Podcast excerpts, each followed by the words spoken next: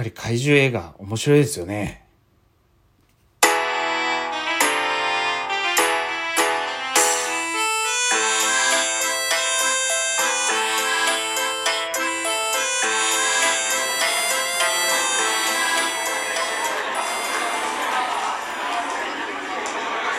いや最近ちょっとまたバタバタ忙しくなってですね、収録がなかなかできず、ちょっと暇になったらね、えー、回数増やしていこうかなとは思ってますけども、今日はね、映画のお話です。えー、ネットフリックスなんですけどね、映画って言っても。映画館行けないからですね、最近もうずっと家に缶詰のことが多いんで。だって、行動範囲が、リビングから部屋の5メーターぐらいを10回ぐらい往復するのが日課ぐらいのことなので、あんまりね、打ち合わせも外でしなかったりだから、ちょっとね、太っちゃったんですよね。俗に言うリバウンドってやつですけどね。また、ちょっと正月明けたらダイエットしなきゃいけないなとは思ってるんですけども、えー、まあ映画、映画です、映画です。えー、今日はですね、キングオブモンスターズ、ゴジラですね。逆か。ゴジラキングオブモンスターズの映画を見ました。拍手いるのかな面白かったです。はい。ブルーレイ欲しいです。ぐらいの 感じですかね。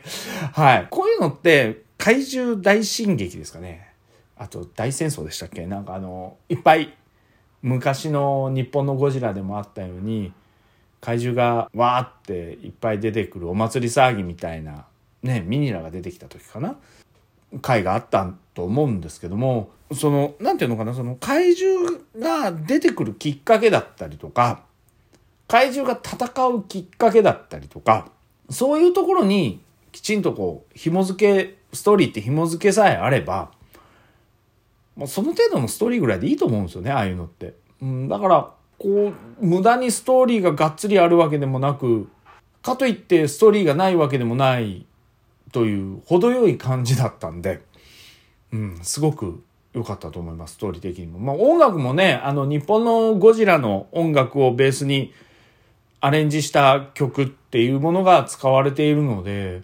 すごく見やすいですし、やっぱり怪獣が登場する時ってゴジラってやっぱりあの音がないとゴジラって感じしないじゃないですか。だからやっぱそこら辺っていうのはゴジラだし、モスラも一緒だし、キーになる怪獣の音楽っていうのは抑えて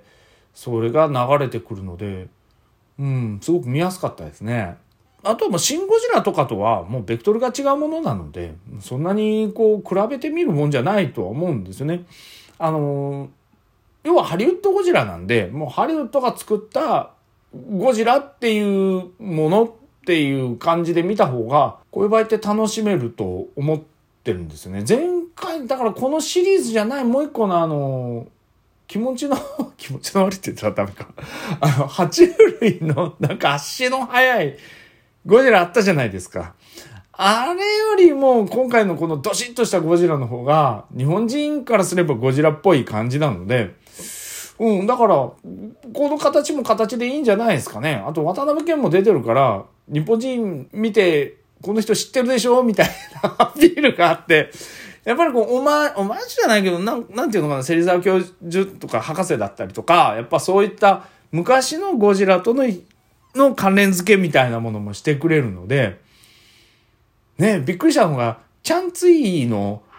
お母さんの兄弟双子でって、それ、ね あの歌歌ってたのっていう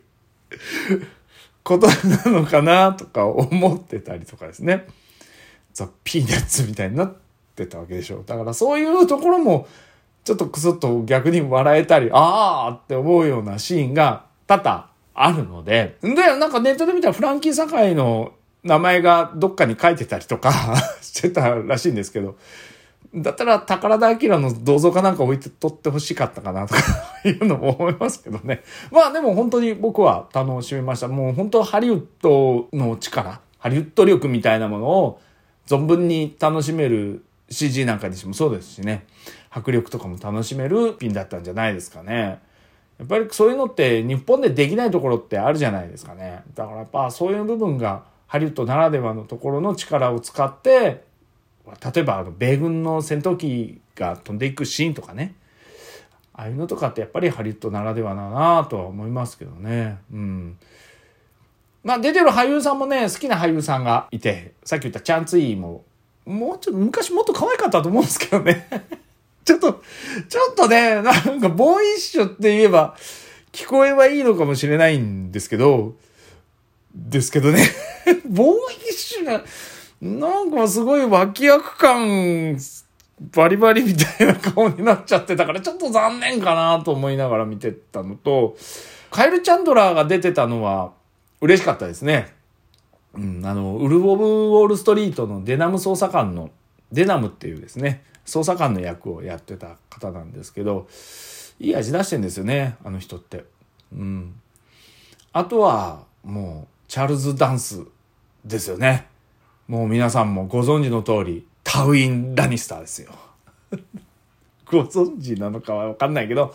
あの、ラニスター家の、えー、当主ですね。何言ってんだお前って今思ってる人いっぱいいると思うんですけど、あの、ゲームオブスローンズっていうですね、あの、外国のドラマがあるんですけど、すっごい面白いんですけど、まあ、ファンタジーなんですよね。7つ王家があるのかなそこの中の一つで、あの、ラニスター家っていう、ね、ラニスターは借りを返すっていうのがですね、合言葉でですね。まあ、要はそのラニスター家のお父さんの役なんですけど、すっごいいい味出してる役ですね。ただちょっとこれね、ちょっとね、残念なことがね、やっぱりあるんですよね。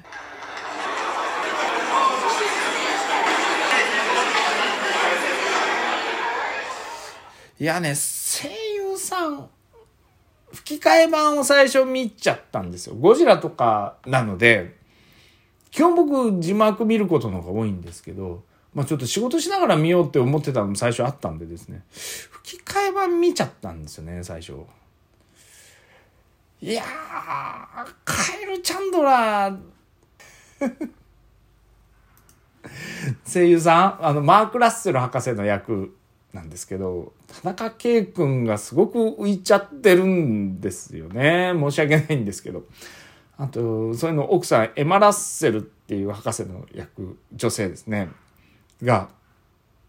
木村佳乃さん。まあ、この方はまあまあいいんじゃないの？って思ったんですけど、あと、子供のマディソン・ラッセルが芦田愛菜ちゃん。まあ、悪くはないんですけどね、ここも。ただ、この3人家族が意外とバランスブレイカーで えって思う、なんか、シチュエーションと声が合ってない時がよくあるんですね。声っていうか、その、技術の問題なんだろうと思うんですけど、やっぱりね、こういうのはね、悪いけど、声優さんやってもらいたいんですよね。えー、ただね、あと、チャールズ・ダンスの、え、吹き替えの方がですね、どうしてもこれはもう僕のただのわがままです。あの、合ってないわけじゃないんです。今回の声優さんがですね。合ってないわけじゃないんですけど、やっぱりあの、タイウィンのすごくイメージが強いので、あの、金尾哲夫さんの声がもう脳みそに染みついちゃってるんですよね。だからね、やっぱりそこがちょっと残念だったかなっていうのはあるんですけど、でももう途中で吹き替えやめちゃったので もう字幕にしないととかも